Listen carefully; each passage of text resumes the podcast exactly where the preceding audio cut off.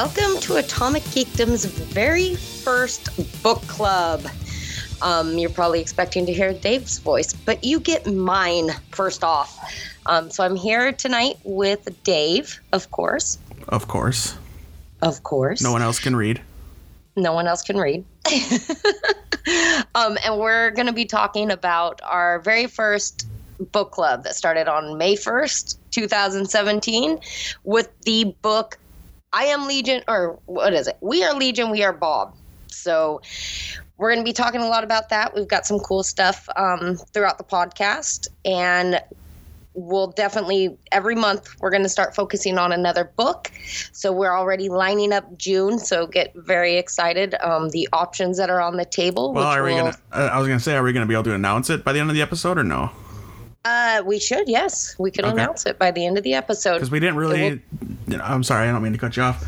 That's uh, okay. Uh, we didn't really get much interaction, but we're definitely okay with people on Twitter joining us in the conversation. So we're gonna start. Uh, tell them how how the book club works, I guess.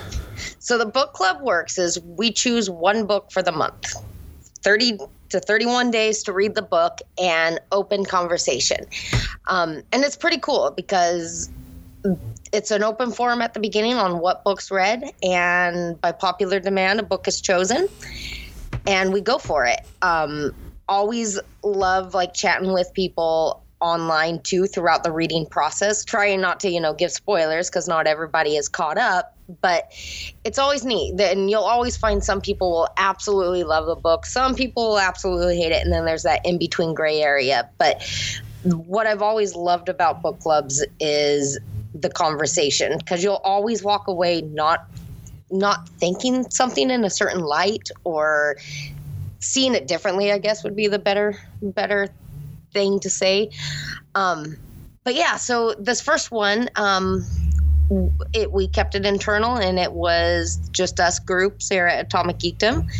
Um, we threw out some options and we went with the sci-fi book about um, a gentleman who basically wants to live forever. So if he dies, they'll save his body for the future. And it doesn't really go as planned. So it was it was a fun read and we're going to continue that momentum through each each month so we've got the book lined up for for june we'll post it up well it should be posted by the time you're listening to this um, so join into the conversation grab a copy dive in and we'll keep the conversation going. And then at the end of the month we'll have the big powwow of everybody everybody telling the yays and nays and what they loved and all that jazz. The best thing about best a book club is anybody can do it because libraries are free. Libraries are free um, and what a lot of i'm surprised that a lot of people don't know this but a lot of the cities now the libraries you can download audibles you know like audiobooks. You can get um, kindle and you know digital downloads of the books you just have to wait in line. So you log into line and when it is you download it and you've got you know a couple weeks to read it. And then when you're done you click off and then it goes to the next person in line. So jump on it fast get in line for the book and you don't have to pay a penny. But then we always do like to support the authors and the uh, publishing companies too. So you can get good deals on Audible and Amazon, and you know, you're if you if you're blessed with a local mom and pop bookstore store, definitely go out and, and buy it. Put money back into the community. Or but, the machine that is Barnes and Noble. Uh, yeah. Slash Starbucks. There's a there's still some mom and pops around there, and they're awesome. So, and a lot of the book club bookstores too. That if they don't have it, it only takes them a week to get it. So, so reach out to the ones that aren't the big chains and and see what they can do for you. They're pretty cool. You usually end up meeting some really good friends that way. Or if you like digital, Kindle, Amazon, you know, uh, iBooks, whatever. It's only the book we read, We Are Legion, We Are Bob, is only three ninety nine on Kindle. So, I mean, for print it's like 10 bucks. So you can't really beat a four dollar book. And and for like audio you there's so many deals out there like get one, a dollar 99 excuse me. Sorry for yawning. Dollar 99 uh, see that's I'm, that's easy. could be because i'm prime but hey but yeah there's deals out there too. So so don't ever don't ever think that you know there's excuse of not joining a book club is because you can't afford it because There are, there are a ton of options out there that are next to none or none when it comes to cost. So get out there and explore what people are doing. It's it's a cool community. And I think our rule for the the book club is it's a book that none of us have read. Yeah. I think that's kind of got to be the thing going in, uh, just to make it more interesting because it's it's easier for somebody to make excuses. Well, I read it right. I don't have to read it again, and that's not fun. Should we should we announce July now? They can find it on our site, but Well, we can do it. or June We'll now, do I it. guess. Yeah, we'll do it when we close out the episode. We'll do All it right, at so the get, end. get ready because it is it looks fun. So, uh, and a spoiler warning: if you haven't read We Are Legion and We Are Bob, and you want to read it, we're going to talk spoilers. So, you know, keep that in the back of your mind. But at the same time, hopefully, we can maybe sell you on it. So, if you're unsure of what this book is about, I'm going to let Jenny now tell you the synopsis. All right. So the synopsis is the main character Bob.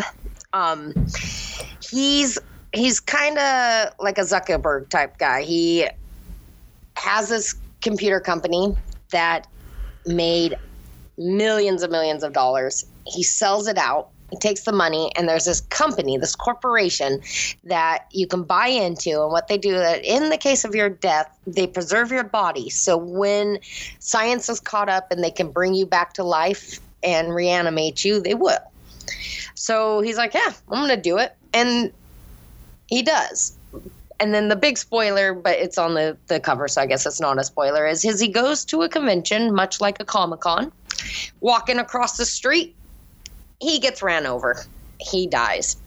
And he wakes up Like what? A hundred- days days after he does this procedure. like like like a week like he does Yeah. it he go he like has dinner with his family his sister gets all mad but he has to go because he's going to this convention this like sci-fi convention and he's walking across the street and he sees the car and everything slows down and then it just goes black and then cuts to a hundred plus years later his conscience is is awake again except he doesn't have a body anymore. He is basically a computer program, and the world is nothing like it was when he left it. Um, you know, and then it goes through a lot of the trials and tribulations of time travel. Like all your family's gone, you know, and there, you know, everything that relates to your life no longer exists. So it touches on that aspect, but the world's at war and there's these different communities and they just keep wanting to blow each other up so the the company that he or the country i guess you would call it that he's under what they want to do is they want to inhabit other other planets in order to do that they need to make a spaceship that then has like a 3d printer and bounce it and build it and then continue and continue so they can find a place where they can re-inhabit and get off of earth because they keep blowing each other up. So he's not really a person. He's a program. And but he's got all of his thoughts still and he figures out how to hack their system. And that's where all the craziness starts. He gets into space he gets to travel but everything that they that the country put in as a safeguard he overwrites so it can't self detonate and he can do whatever he wants without being controlled by them so he's a free for all. He's his own standing nation.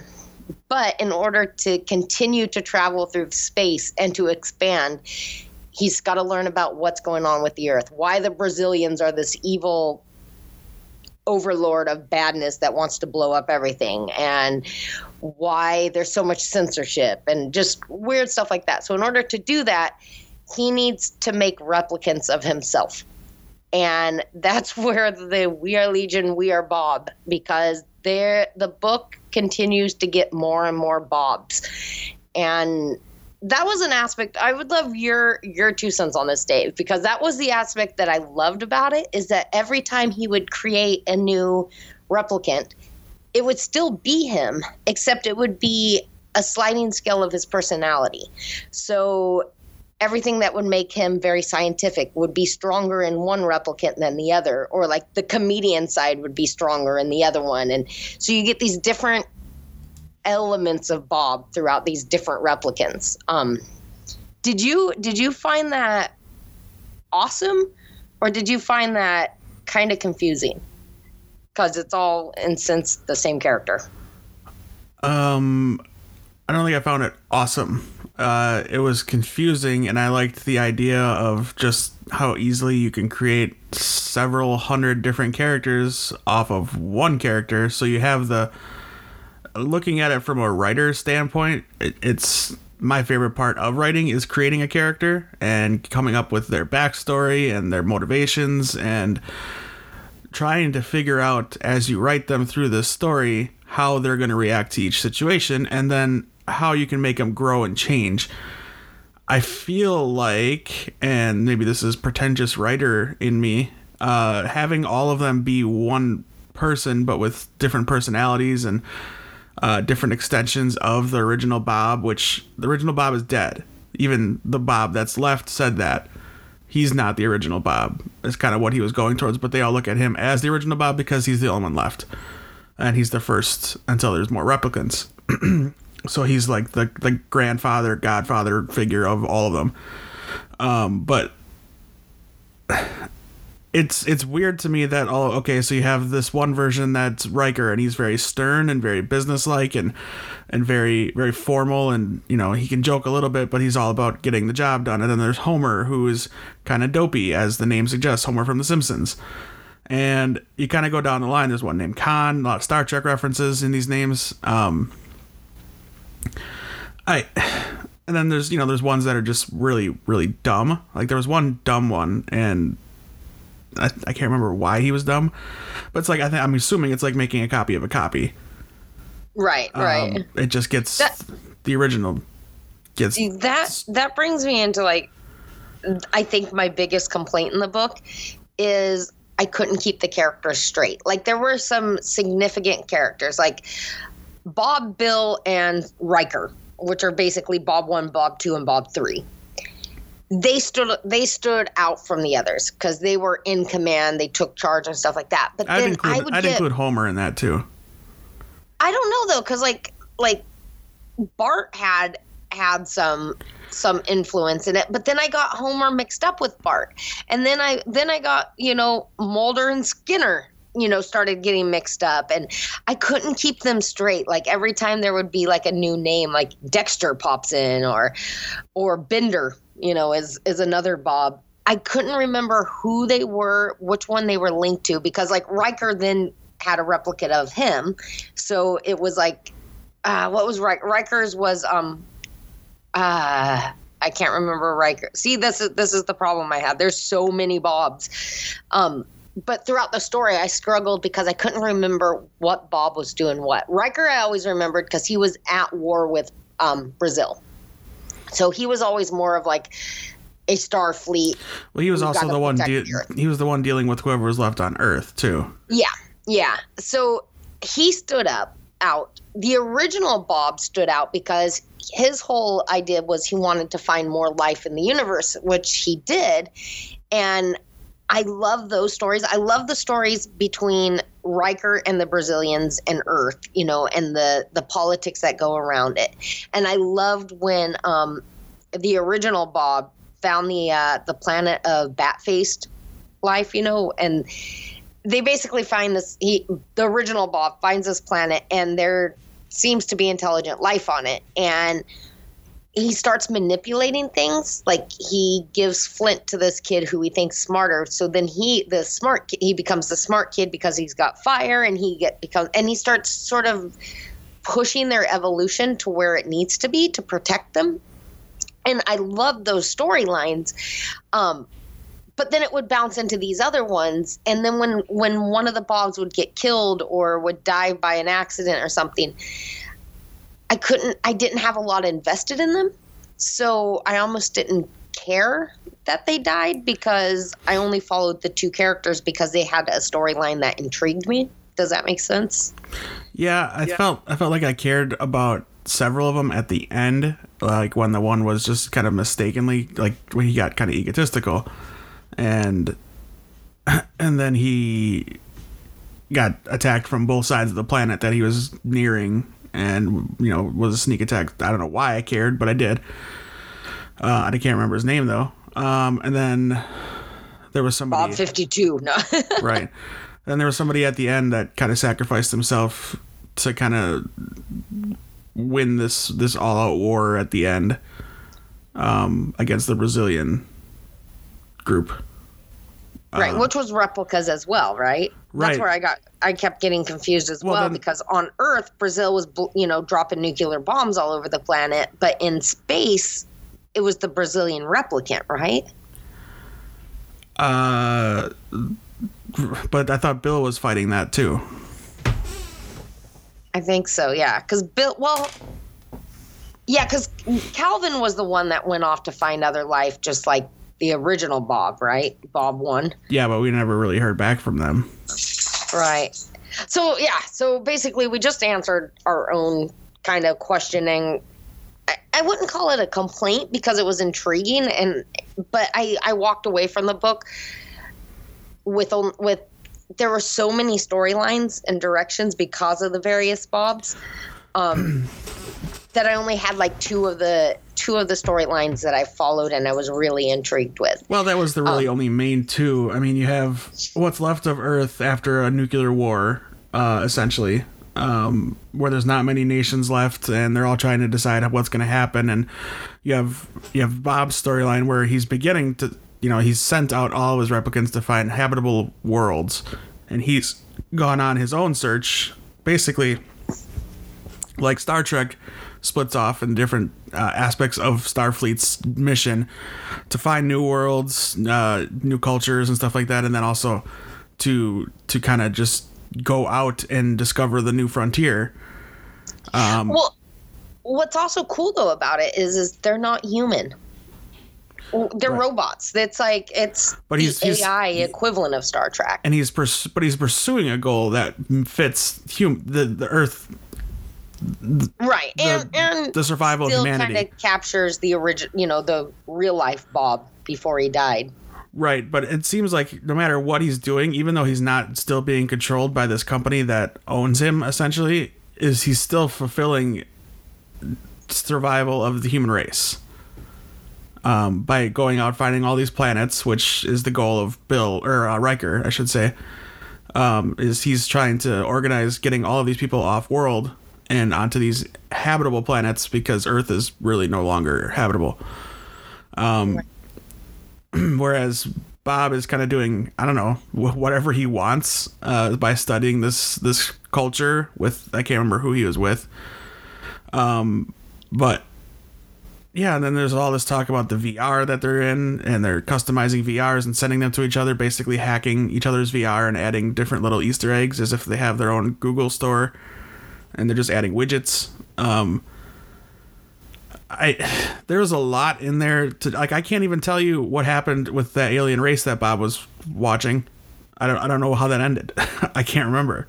I I have that problem. Uh, see, I I remember more of that storyline than I do with like Riker storyline. I remember that they finally got what was it three fleets to get humans off of Earth. Um, Right, and one I of them one of them was on a planet called Vulcan, and the, the story pretty much ends with there are now Vulcans in the universe because there's people that live on Vulcan. right, right. Um, the one with the I can't remember the name he was calling the people for some weird reason, but so the Well, the animals. Then yeah, they're not people; they're animals, and the only reason they talk is because he like was able to translate their language. Um, Right. Because he's because he's a computer. So well, because so they had like the gorilla type um right. opposition that kept killing them and he basically led them to where they can build fire where they can have a good you know basically caught, taught them warfare and you know how to have the higher ground and all that um, and gave them what they need for survival through the winter and through you know aggression of predators but um i really i really liked that storyline um so I, I'm I'm curious where it goes in the next book because I found myself really liking a lot of the Bobs, but not being satisfied of knowing what ends up with the Bobs. You know, like because the original Bob that's you know twisting evolution for this creature, these creatures on another planet, that's got to backfire eventually. Like there's there's nothing good that can come out of that. You know, I mean, maybe, but in my weird sci-fi mind, I'm like, that's going to go bad. And then you've got these three ships that are deploying to, you know, put life on, uh, you know, the Vulcans and all all that. I want to know what happens to that. So But then what, what about this other yeah. this other thing where one of them finds like uh, intelligent life because there's a spaceship left behind that looks a lot like Prometheus, the one from Prometheus. He said, like right. it's just a spaceship that's left behind. but it also sounded like the Brazilians got way farther out into space than Well, yeah, they were they were time. yeah. I mean, they were already set up with a military presence on the one planet that just took out the one guy. Right.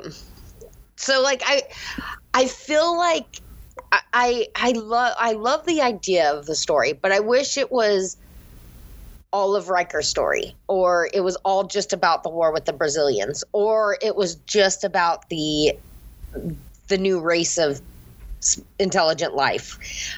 I I feel like um I feel like confetti in the air. Like I I don't know where my brain needs to focus on the story and what to take away from it, but the concept I thought was awesome. Uh, yeah, I mean, it it starts off as a really good idea, and I just I don't know. It's too many. Like I like books with a lot of characters, and there's build, the character building, and I like adventure stories where the group gets split up. Um, it's a Michael Crichton thing, and it's it's a thing done by a lot of writers. Uh, where you have just a core group of characters and they get split up to do different missions and they have to find each other at the end and all of these things um, but for this i just because you're so attached to bob from start to finish it's really hard to dis- discern each other bob and remember which one's doing what. And if if one's really important or if it's just a, a, a joke for a moment and just kind of a throwaway character or you know which which one's doing this and which one's exploring this and which one's finding primitive life uh, you know i mean the only ones i can remember in detail are the the bob one and the riker one because those two stories to me were the the main stories Yeah, and they they were the strongest, I think, character development because you started to understand why they were making the decisions that they were making. If that makes sense. yeah and it was interesting to see riker realize certain aspects of his personality were were, were separating him from other bobs like not letting homer make decisions. I think maybe it's homer or somebody else. Like you know you're the one that's making all the decisions because you're supposed to be a leader even though bob's a leader. But you're not taking my input into concern and we're the same person. Like we- Right. you know um, it's hard to how do you you know if you're in a room with yourself and you need to decide how to survive uh, are you going to debate with yourself or are you going to take the other person seriously when it's yourself or how do you handle that i mean that's a weird situation But it's also cool for the fact that you would think that if you're arguing with yourself, you're going to come to the same conclusion because it's you. or you're But- or you're just going to be too stubborn because you're stubborn and you're both Right. stubborn Right, right. But that's what kind of makes it cool. It almost feels like a parallel universe type cool is that be- once the replicants are made, they start experiencing things. So what makes them who they are is their experiences. more so i would say in the next book Yeah, yeah. But you you really start to see it between Bob and Riker. well because then they start making replicants of themselves at certain points so then it's like well, okay bob's been alive for this long and experienced all these things and his backup has as well you know what i mean mm-hmm. so they're they've progressed as long as he has which which was a cool idea too Right, because right. of the whole fact that they didn't have extra hard drives to do a complete re, you know a store of themselves. So if that if their ship gets destroyed so do they. They're gone. All their all their megabytes and all that in there is gone. So if you do a replica they still retain what you had when they made the replica. Right. Are you cross-eyed yet i'm not no i read the book I I I liked it. I I I have a lot of a lot of holes I I guess in the story that that bother me, but it intrigues me. Um I'm curi- curious about the second book. Um I am not it's not one of those that I I finished this one and I'm going right into it. Um probably because my brain's still a little tangled up from the first book. Um, but I'm hoping that through the books, because the third book comes out, I think, in August. Um, I'm hoping that they found that um, Taylor found a way of of writing where it pulls those characters back in, so there's a focus, so it didn't seem like too much chaos. It, I don't know if I'm explaining that the way I want to, but that's kind of how I feel. I feel at the end of this book, I felt chaotic. yeah, I, I, didn't really feel like there was a real ending. Um, but that's also because I knew there was a second book, and I think he knew that too. Um, and you know, I don't, I don't know at what point he knew it was going to be a trilogy of books. But I kind of have a spoiler because we already did the interview with him, so I know what tone the second book has. So I'm a little more interested in that tone, the way he describes it, which I won't say now because it's in the interview. Um, spoiler alert: we have an interview with the author of this book coming up. Sorry. Um, well, let's let's jump into that because he's got some. Now that you know our point of view and you know what well, we loved and and frustrated about, um, I think he covered a lot of really good things. That I I when we went into the interview with him, I was way more confused than when we left the interview with him. Um, like not confused with the well, a little bit with the storyline, but more with how I felt about the book because I wasn't completely sure did I like it? Did I hate it? Was it just okay? I was torn because there are some elements that I super liked. I'm like, it's awesome. And then there were some elements that I was like, oh my God, I couldn't stand it. So after after the interview, I think I came to more of a of a decision, so to speak. Sure.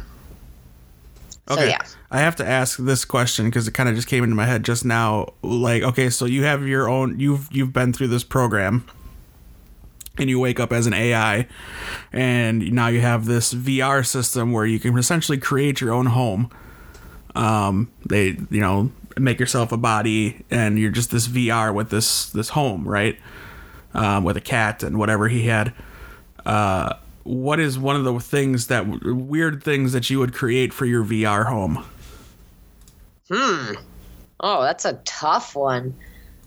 Well, you'd have to establish what your VR home would look like because you had some that had tree houses. Some bulbs had tree houses. Some had the deck of the Enterprise.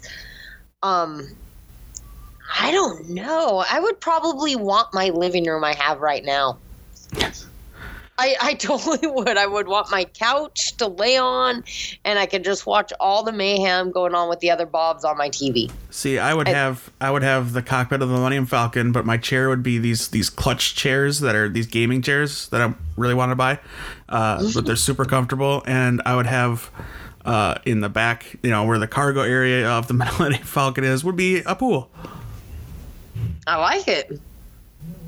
You go. You you thought this out. Well, I drive a lot.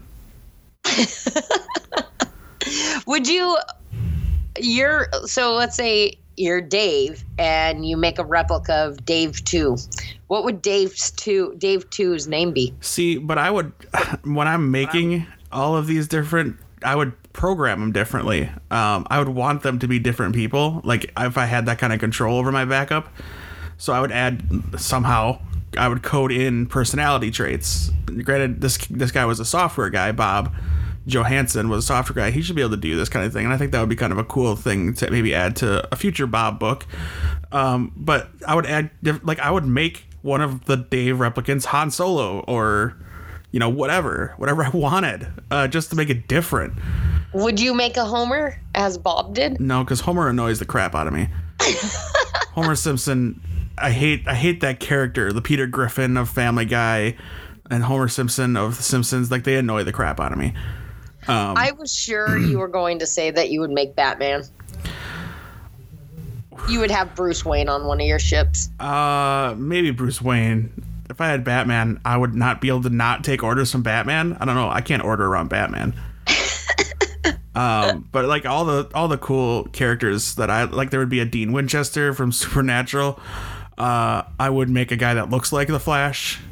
He obviously wouldn't be able to run. Well, I guess it's VR. He can do whatever he wants in his little VR world. Um, True. You know, just there'd be a Jon Snow.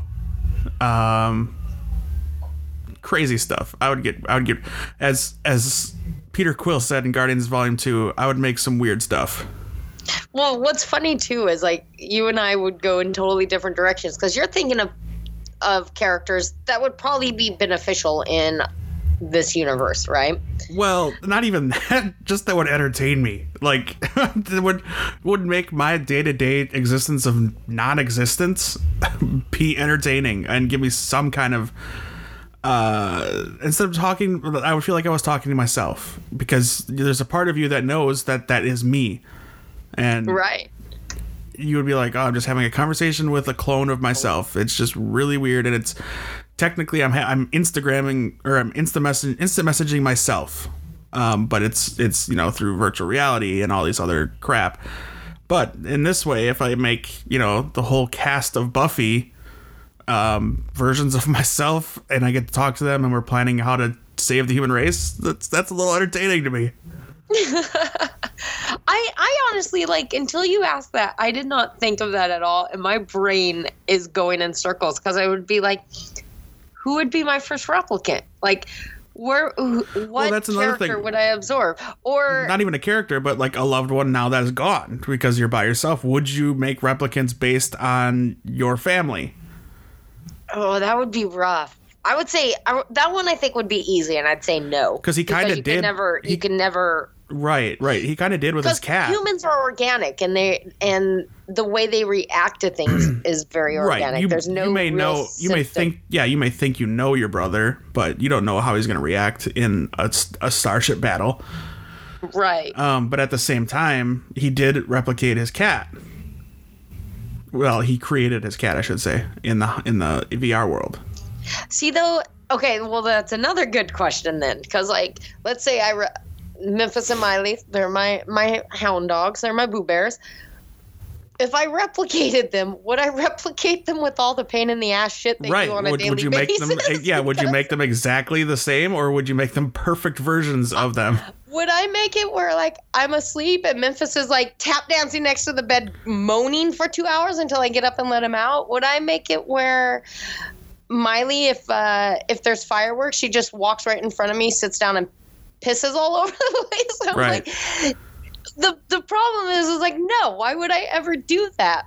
But the reason I love them so much is because every freaking day is an adventure that I have no clue what's going to happen. right right well here's this this is a this is a question since this is a thing he did there's there's a system called guppy which is basically like the little paper clip that shows up in microsoft word um, it's basically like siri uh, for him um, it helps him with his day-to-day tasks and things like that and he controls it but he has it so that it can't read their mind so like it's part of the program that can't read the other part of the program essentially and he makes it into admiral ackbar um, what would you what would your guppy be Ooh.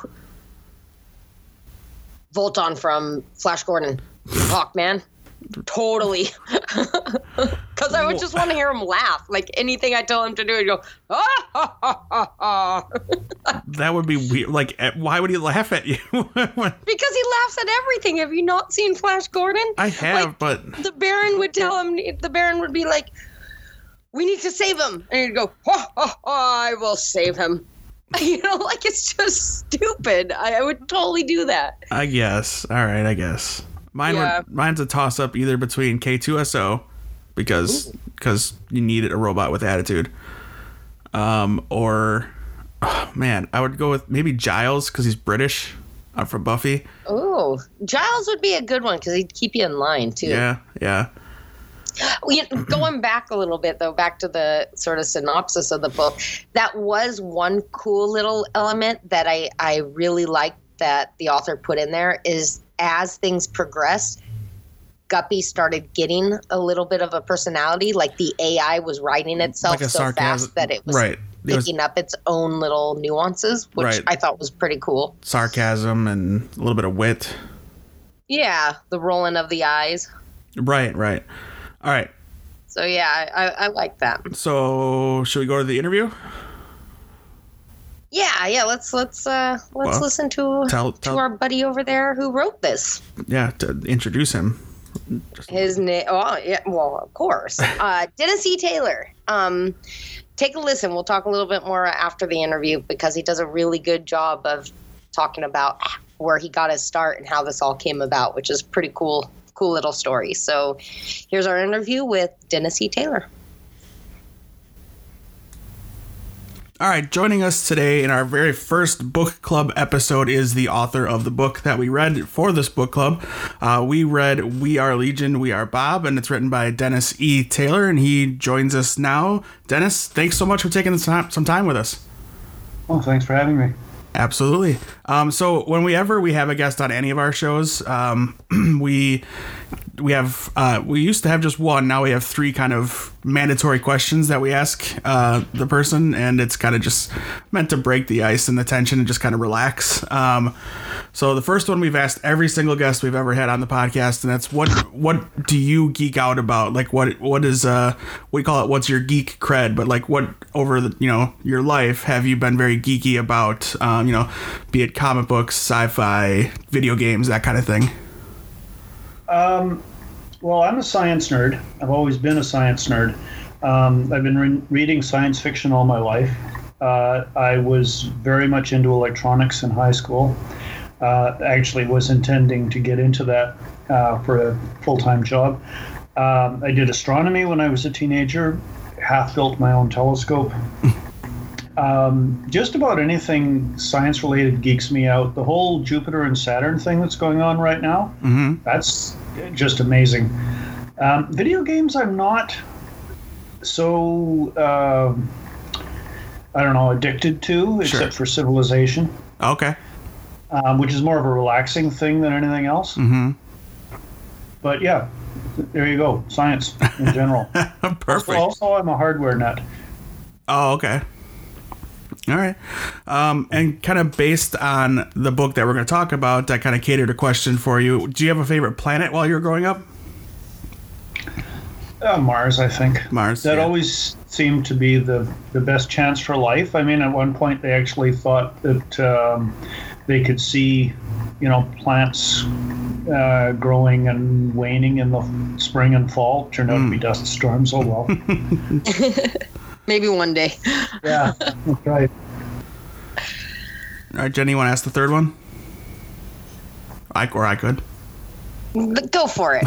You've got Okay. you've got the announcer voice today. Uh, uh, and then because we're a geek podcast, we always ask, what do you think the worst superpower would be? The worst superpower. Yeah. Um. Well, uh, oh, what was that British, a British show? Um, uh, it's uh, it's escaped me now, but a, a bunch of um, British kids who are um, on some kind of work release program get caught in some kind of cloudburst, and they get all kinds of weird powers. Um, one of the girls had a power where she, if she touched anybody, they went into an uncontrollable sexual rage. Uh, I would think Mis- Misfits. You're talking about misfits. misfits. There you go. Yeah. Thank you. And my brain had gone blank. Not enough coffee yet. yeah, it's early. any, anyway, I think any kind of power where where you can't touch people mm-hmm. would be bad. Um, that and the fart power in um, in uh, that movie with. Uh, oh my God, my brain is really switched off this morning. Mystery Man. Mystery Men. Yeah, yeah, that's what Yeah, I figured you were. yeah. I feel I feel so much better though. I'm usually I'm usually that person. I was like that one movie, you know, with the one woman that did that one thing. that's, that's me in pretty much every podcast trying to get it off the tip of my tongue. Yeah, so no I- worries. Yeah, I, I have a really bad case of I don't know if you want to call it tip of the tongue or staircase wit or whatever, Mm-hmm. but I, I can never find the right word when I need it when I'm talking. it's one of the reasons why I hate talking on the telephone, actually. nice. Yeah. Um, all So- right. Go ahead, Jenny. Oh, I was gonna ask. So this this was our first book club this this month, and I've been pushing these guys for a couple years now because I'm I am an uber book nerd. I always have a book I'm reading and a book I'm listening to, um, and we and we were dividing it up a bit. And I did the audio um, this round for We Are Legion, and I'm just curious, like when you go into or when you sell um, you sell your book, your writing does does the idea of the audio are you a part of like how it's developed like the actors that get cast or is it pretty much in the back back spectrum like how does that come about Um, the the actor did an amazing job on, Yeah. on the audio Yeah, I, I got to admit, uh, I lucked out incredibly well uh, getting Ray Porter doing it. Um, as far as your question is concerned, you, you have to realize this was my first foray into the world of publishing, so it's all new to me. Um, my agent shopped around Legion, and um, we got a bite from um, Steve Feldberg over at audible.com and not much interest from any of the traditional print publishers, which uh, pissed me off a little bit. But Sure, yeah. What do you do? But meanwhile, Steve uh, not only liked the book, but he had a, a ton of development editor type suggestions for it, which were really good suggestions, and I implemented them, and the book ended up a lot better for that. But um, I had listened to a, a couple of audiobooks uh, while all of this was going on because it, the whole idea of, of audiobooks just hadn't occurred to me. Um, up to that point, that was the beginning of 2015, 2016, 2016. I was um, strictly, uh, you know, ebook and print. So I, I was quite surprised to find out how popular Audible or audiobooks are. I actually had to get my daughter to uh, bring me up to date on that. Um, so anyway, I listened to a couple, and I had some opinions on um, voice actors and stuff like that. But I had never heard of uh, Ray Porter, and I hadn't happened to get one of the books that he does, so I didn't know anything about him. So when they assigned him to me, I was just thinking, who? Yeah. Uh, okay, well, let's see how it works. And uh, then he did it, and it was just fantastic. I, I think right after I downloaded the audio, I think the first text that I sent to uh, I sent to Dave was, "It's Ray Porter." I'm I'm a huge fan of Jonathan Maberry, so he does the whole Joe Ledger series. So it took me the first chapter to like get his his voice out of Joe Ledger mode and into Bob mode. But I was so giddy. I, I I must have sent five texts going, I'm so excited it's Ray Porter. Like he's he's definitely a staple when it comes to great, especially in the sci-fi world. He's done he's done a few. He did a book called 14 that was really good too as audio, but I if he's the if he's the reader, I'm in. He's awesome. So definitely won the lottery there. He's great. Yeah. Well, I heard him. Uh, uh, I listened to him do the fold first. That was that was the first book that I listened to, and is a great book. yeah, it was a good book, and and it was you know obviously Ray did it, um, and I, after that I thought, hey, this could work. little hope there, right? Yeah, yeah. And and Ray is now Bob. you know, I don't think I that's could I, I don't think I could hear Bob or any of the mini Bobs be anything other than his voice, which it just naturally just goes in. I started um I got the ebook of the second book and as I'm like, you know, going through the first chapter, it's all I hear is his voice, which is which is cool. It's it's a, definitely a win. It, Yeah. It's funny to hear Yeah. him do the the Homer voice or the Admiral Ackbar. Oh, yeah. Ackbar just just kills me. Um, I actually feel a lot like Bob when he does the Ackbar voice because I want to just roll on the ground laughing. right? Yeah. It kind of delves into like a little Sean Connery a little bit sometimes, but then it comes. Then I'm like, nope, that's Ackbar. Yeah, yeah. Um, so, uh, was something I was going to say? Oh, yeah. Uh, I have listened to a couple of audiobooks, where, and I'm not going to name names because I don't want to start carping on other authors and stuff, but I have listened to a couple of audiobooks where I've been less than thrilled with the with the narrator. Sure. And uh, it's it's so much the luck of the draw. It's so much a flip of a coin. I could have gotten somebody like that, and I'm not sure if Legion would have been anywhere near as popular. I, I mean, I have no problem naming names because the books are so good, but the Game of Thrones audiobooks are tough to listen to. Um, I've tried because I'm in the car more than I'm at home reading, and I want to get through those books, for, you know, for the TV show. And man, the the books are hard to concentrate on. Uh, the audiobooks. Um, and the books are so well done too. Like the story's amazing, but yeah, the, I agree with you. I I tried to do the first book and I moved back to the paper. Whereas like that one. yeah, yeah. Whereas like this one, um, I did the Martian audiobook. Um, I also did the the two. Um, oh shoot, I can't remember the names. Uh, Ah, we've all got it. We've all got it. This yeah, right. uh, Ready Ready Player One and Armada by Ernest Cline and Wil Wheaton does those, and those were you couldn't stop listening to those.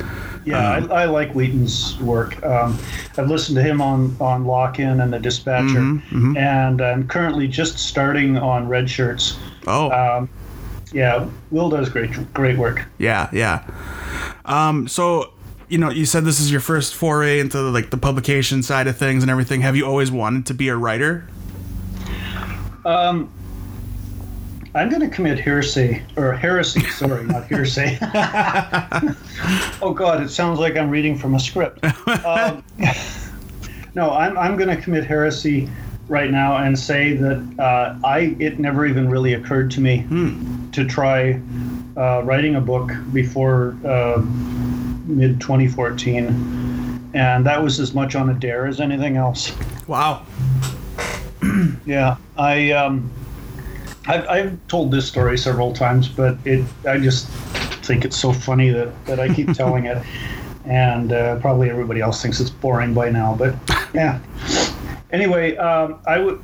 I um, had just bought a uh, Samsung tablet and discovered Kindle, and was downloading and buying books like crazy, and, uh, especially the free books, um, Amazon's Top 100 free and stuff like that and there was this one science fiction story, and again, I'm not going to name names. It was terrible. it was terrible. I mean, the author had apparently just written stream of consciousness and then uploaded it as is. Oh wow. It was, yeah, it was, it was terrible. And I, I metaphorically slammed my tablet down because I didn't want to break it, um, and said, "You got to be kidding! I could write better than this." And my wife said, "Well, do it." Oh. And so I just sat down, and and I've had a couple of ideas in my head for a long time, and I flipped a coin, uh, tried one of them, and that was Outland Okay. and I wrote it, and it seemed to work. I mean, it's it's not a great book, but people seem to be able to read it all the way through, which is something, I guess. Sure. And uh, suddenly, I found I had the bug, Okay. and that's it. I, that hey, that works. Uh, a dare from the wife. You got to do it then. Yeah, that's right. Oh, so uh, can can you tell us a little bit more about Outland for those that aren't familiar with it? well, the um, one of the things I wanted to try was was a mashup. Um, most novels tend to be very single concept. You know, you, you either have a spaceship, or you have a wormhole, or you have uh, zombies, or you have an apocalypse of some kind, or you have an invasion. It's one thing. I, I thought it'd be nice to see what would happen if you got two things together. So you have uh, parallel dimensions, and you know, scientists building a portal, combined with end of the world with Yellowstone uh, blowing up. So I just I just mashed them together, and I said, well, what would happen if uh, you got a bunch of people playing around with this uh, parallel world thing, and all of a sudden they have a real reason to need it? And that's really what it's about. Uh, Yellowstone blows its top, and everybody has to cross over the portal to an alternate Earth. Awesome. You had me at portals. That that's definitely my that's definitely the thing that I'm obsessed with lately. Like and there's been so many good books that have come out over the years that take that like alternate universe or the parallel universes or or just the time like division that's awesome. So very cool. Okay, I know what's going on my list next. Like you need more things for your list. I, hey, I, I know I get I, I go through about a I, I always have a book I'm reading and a book I'm listening to because I live outside of LA. So I am in the car more than I'm with family or or anything else. So audiobooks are definitely my saving grace. Um, but then I always like I have to have a book where you can dog ear the pages and crack the spine. Like it's it's a guilty pleasure. But um that's why like when we were doing this book club, I was like, okay, we need something that's sci-fi you know like because you know we're throwing out ideas of horror genres or sort of the monster genre. It's like a werewolf or vampire. And i was like let's let's do you know we came to the consensus of let's do sci-fi. And i'm going through books and the whole idea of this book of going you know what was it 100 and some years into the future from the time you died um, and being enslaved. I was like, okay, this this sounds awesome and I'll admit, when I got into the book, it wasn't what I was anticipating. I thought it was going to be more of a book about um, this enslaved Bob in a futuristic world. And it's so much more than that because he's definitely not a slave. Like he he is the ruler, you know, when it comes down to it.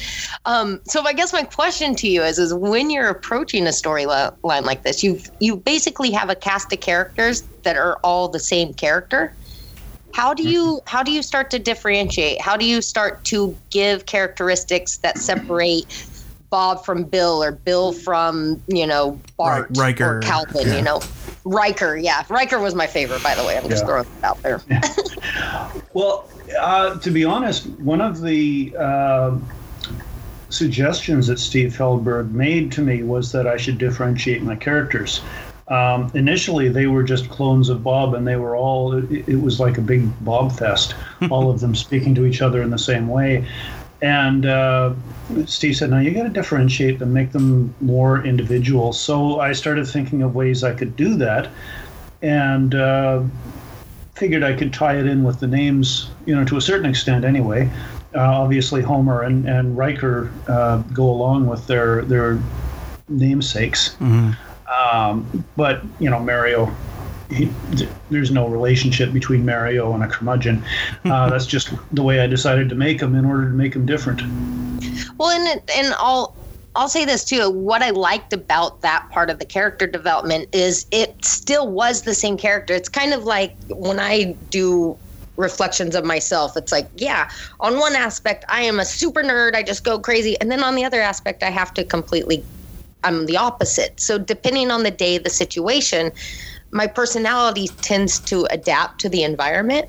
And I like that every one of the Bobs still had that initial Bob from the beginning of the book except an extreme of it, you know, the extreme shut in or the extreme comedian. But they still had the other aspects. They weren't just so much as the forefront, um, which I thought was a really cool way to start differentiating and and spe- you know specifying the characters. Um, did yeah, you? Oh, go ahead. Uh, go ahead. Oh, sorry. It's, it's sort of a D&D thing, you know. Uh, you take one Bob, you crank up his intelligence by one point and his charisma down by one kind of thing and see what you end up with. Um, you're just playing with the sliders on the personality definitions a little bit.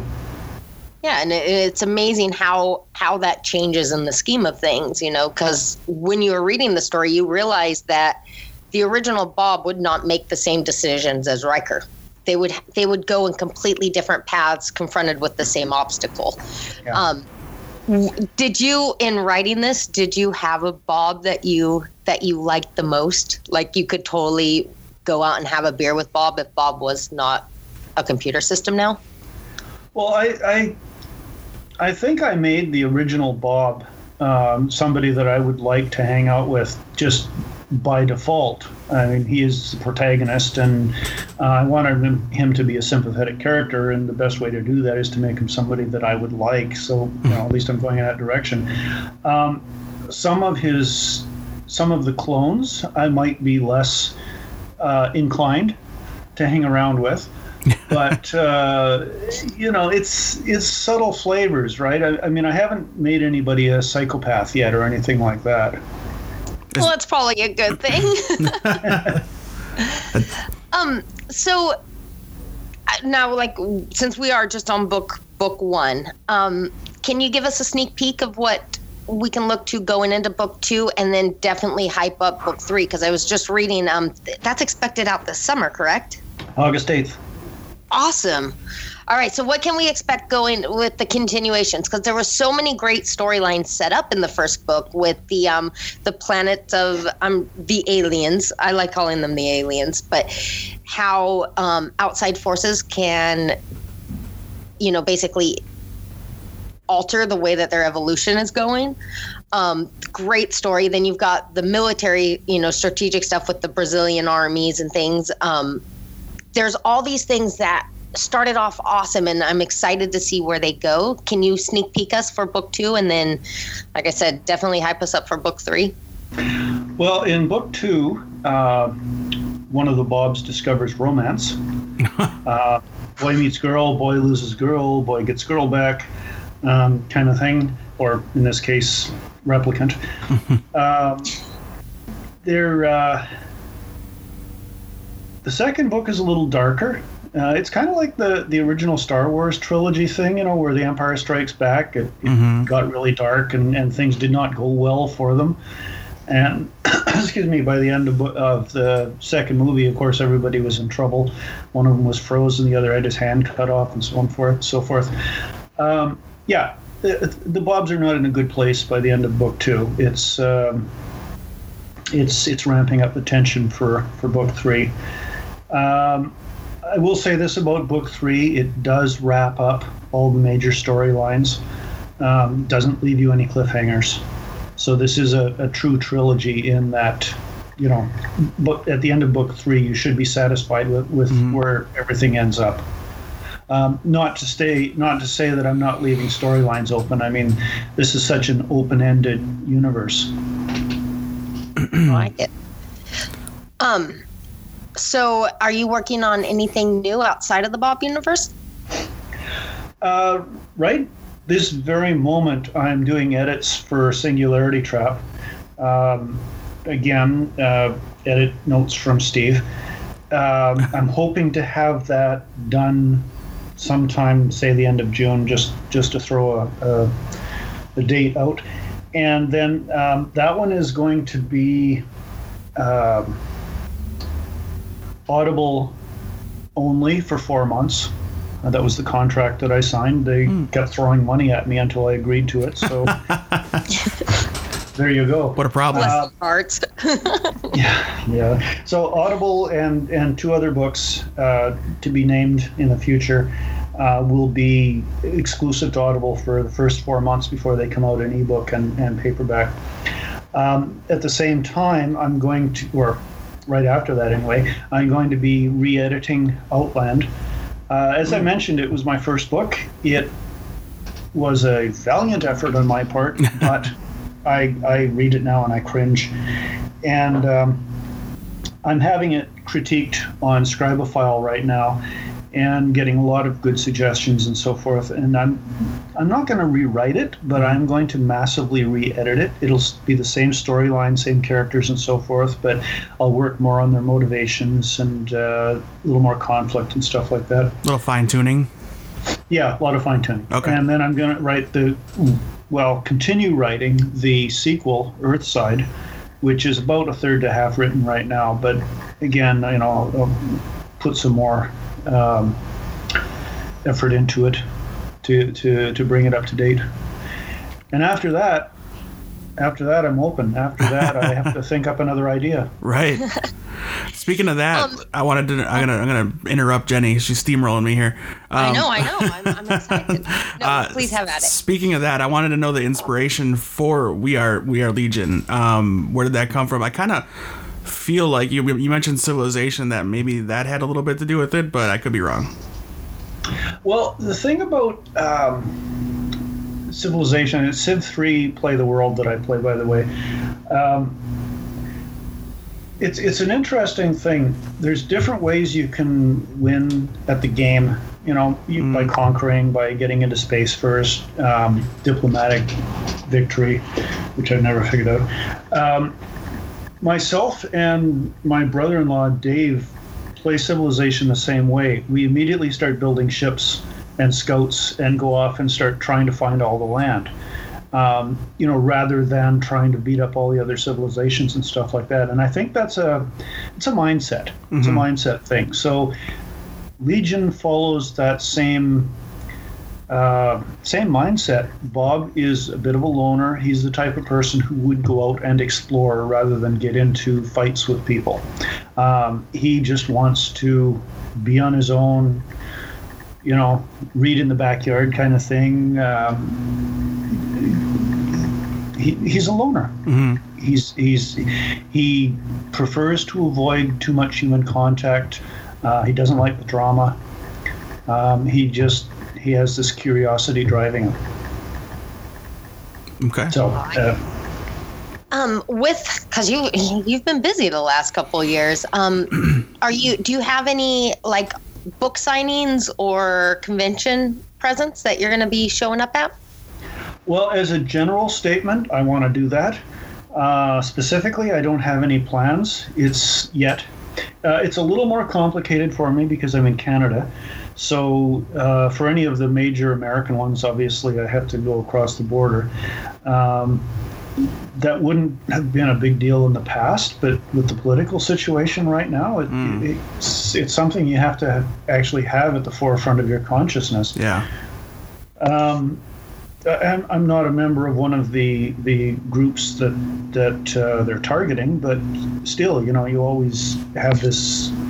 You just never Feeling. know. Yeah. Yeah. Yeah, and it, and it makes sense because we've seen, especially over the the last six months, you know, things like South by Southwest and um, different music festivals like Coachella and stuff. A lot of the musicians have had a hard time because the visas weren't exactly right, or you know, that used to work fine now no longer works. So that makes total sense. It's it's a paperwork nightmare. Yeah, yeah, and uh, of course, uh, on the fiscal end of things, the Canadian dollar right now sucks compared to the U.S. dollar. So everything would be a third more expensive than than how you would see it. Right. Um, although I'm being paid in U.S. dollars as well, so I guess it nets out. well, we'll have to we'll have to get some some rallying up of the fans because it would be great to see you out and about to one on one. It's always great with the, with the various artists.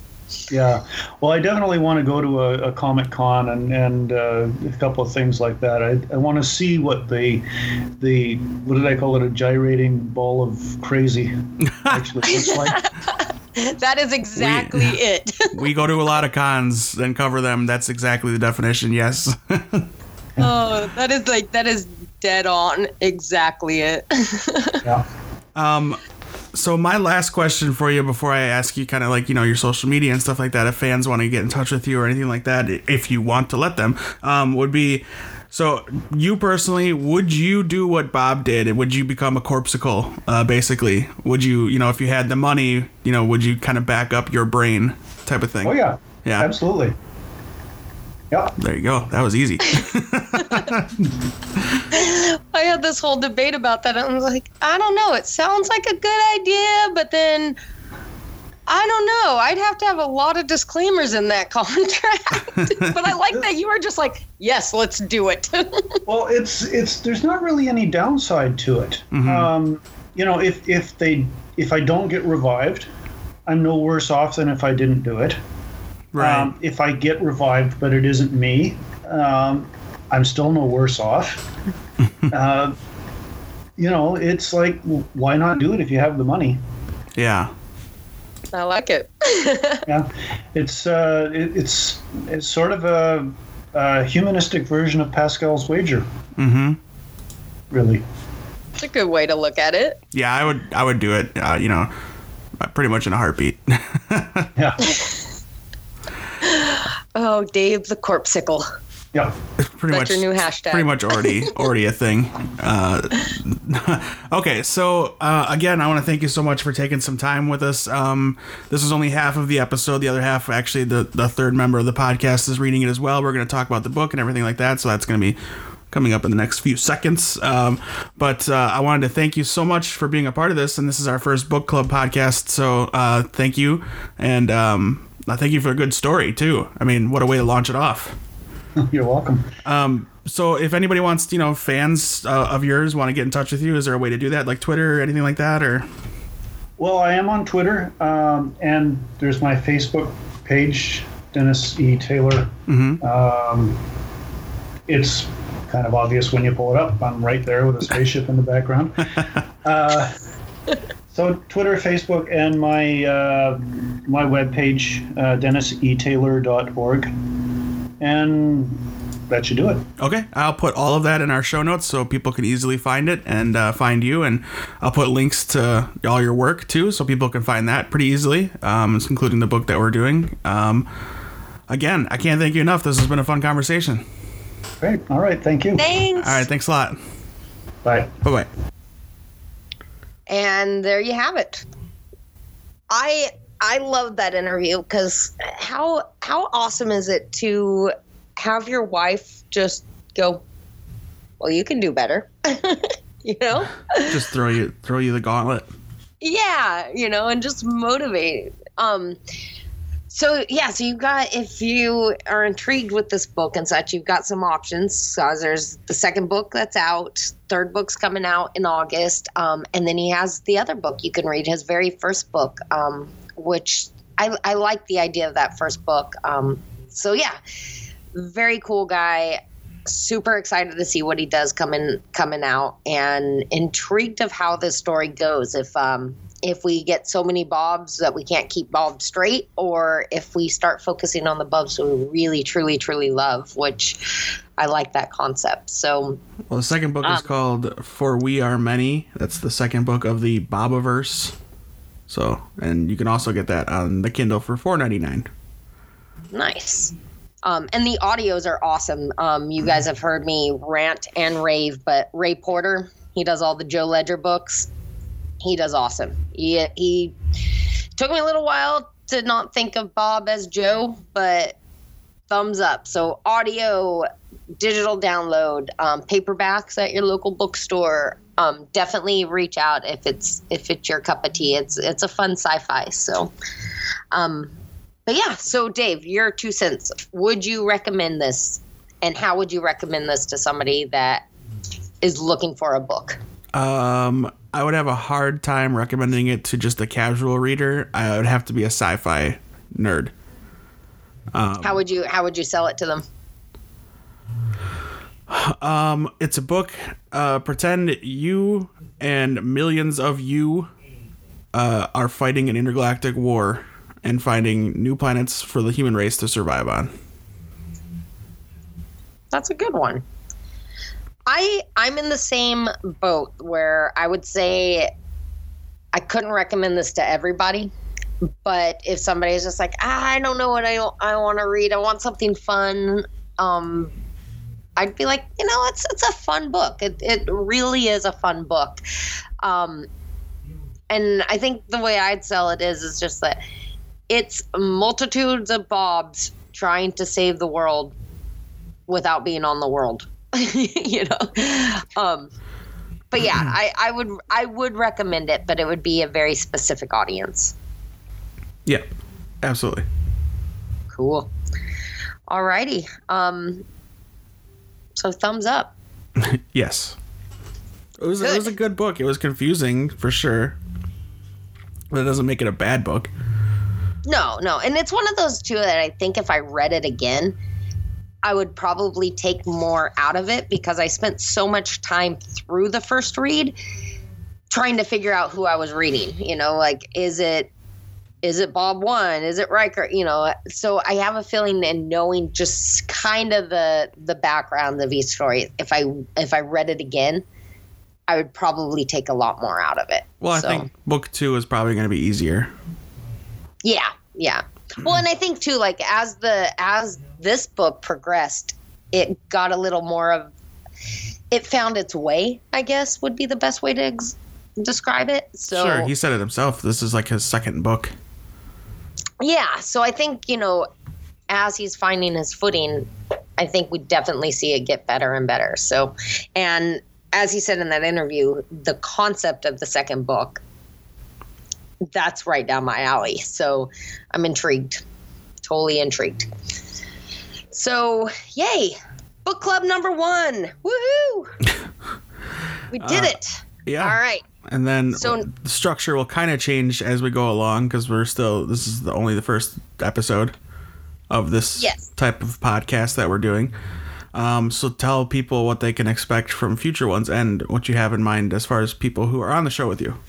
So, future ones, we're going to be pulling in guests coming in on out because a lot of us here at Atomic Geekdom, we have pretty similar views, even though we're in constant argument with each other. Um, there'll be some AG people on here, but we're going to bring in some guests, um, some avid readers to also join in um, and just get a completely different look on the books as we read them. So going into June, um, the the votes are in, and we're going to go with the name of the wind. Um, it's a book. It's it's part of the King Killer Chronicles by Patrick Rothfuss, I believe is how you pronounce his name. Um, and it was chosen because there's a lot of talk of it becoming a TV show, and the reviews on on Amazon and on Barnes and Noble, very few dislikes, um, four to five stars, pretty much throughout. So, and it's a it's a little bit older. It came out in um, 2009, except it's a series, so there's newer books that are coming. And with the idea of a show starting up, it's a really good time to revive it and get people excited because you gotta love it when the show comes out and you're like, that was a book. I didn't know that was a book. and you can get So- ahead of it. so pretty excited about it. So basically, um, I should find you the summary of it. That would probably help. Um, it's more of like the it's considered more of a fantasy type sci-fi, and I don't have the the summary. I am not. I am not prepared. The Amazon So- summary goes like this. Uh, my name is Kvothe. I have stolen princesses back from sleeping Barrow kings. I burned down the town of Trebon. I've spent the night with Felurian and left with both my sanity and my life. I was expelled from the university at a younger age than most people are allowed in. I tread paths by moonlight that others fear to speak of during day. I have talked to gods, loved women, and written songs that make the minstrels weep. You may have heard of me. And it says, So begins a tale unequaled in fantasy literature, the story of a hero told in his own voice. Is a tale of sorrow, a tale of survival, a tale of one man's search for the meaning in his universe, or search for meaning in his universe, and how that search and the indomitable will that drove it gave birth to a legend. rock on. So yeah. So that is what we're diving into. So if you want to be a part, pick up a copy. Um, like we said earlier, you can find it pretty much anywhere. George R. R. Martin, George R. R. Martin says of Patrick Rothfuss, he's bloody good. This Rothfuss guy. Lin-Manuel Miranda says, "I just love the world of Patrick Rothfuss." I think he's actually signed on as one of the creative directors for the show, but I couldn't find exactly what network was picking up the show. But it's in it's in discussions. Um. So yeah, awesome. Woohoo! So get a copy. Start reading. Um, hit us up on on Twitter, Instagram, um, Facebook. Uh, try to keep it a little bit spoiler free until we actually have the discussions, but get the conversation going. Um, we'll pull you in, we'll we'll tap you and stuff in the conversation, and we'll see how we all end up at the end. And you can email us too if you want to put a little more in depth thought thought into it, or Facebook. Um, and maybe we'll give away the second book to people that really get into it. Ooh, look at there. That right there is worth reading the first book. You don't got to worry about the second one if you're the winner. Uh, digital format of the book, by the way. Yeah, you got to have an iPhone, an iPad, or a computer.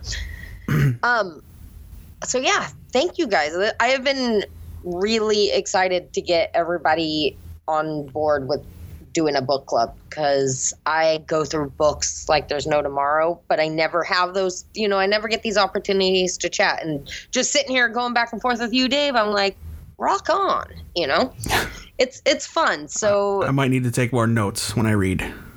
no, I, I I don't even think you need to go.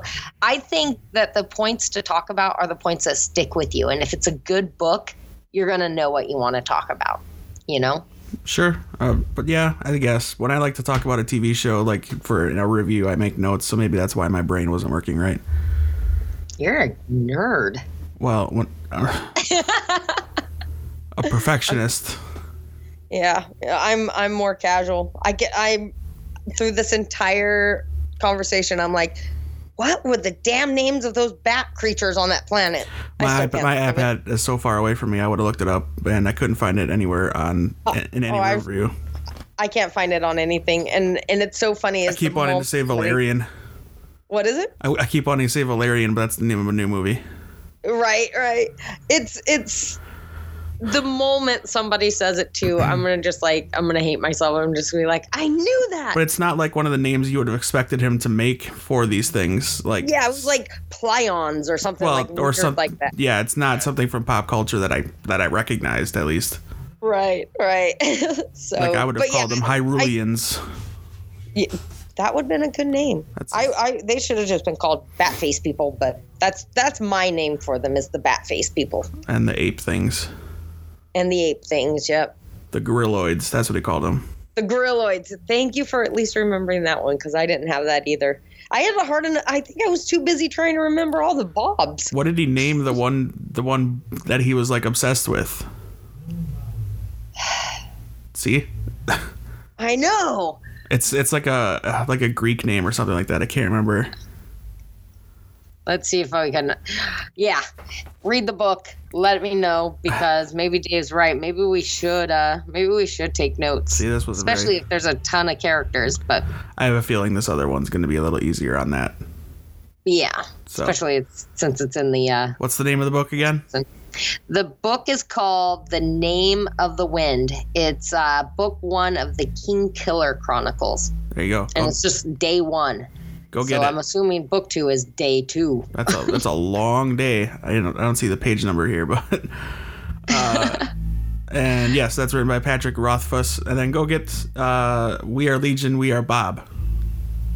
Go get it. Yes. Read it. Tell us what you think of it. Let us know how dumb we are for not remembering names. and keep the conversation going because like i was saying earlier it's so interesting when somebody brings something to light that you didn't think of it can completely change your whole point of view of the book so There you go. This is this is Jenny's idea, her show, so that's why she's leading it and doing all that stuff. But I will do the outro for everybody because I know she forgets all these things. So you're the pro man you're the pro i'm just here for a show uh, uh, over 100 episodes, so I should have this stuff memorized. Anyway, thank you very much for listening to this podcast. If you liked it, uh, tell your friends, join in the conversation. You can find us on Facebook, Twitter, Instagram, YouTube at uh, Atomic Geekdom. I almost said Ringside Geeks, and I almost do Atomic Geekdom when I host Ringside Geeks. It's the worst thing in the world uh, when your brain stops working.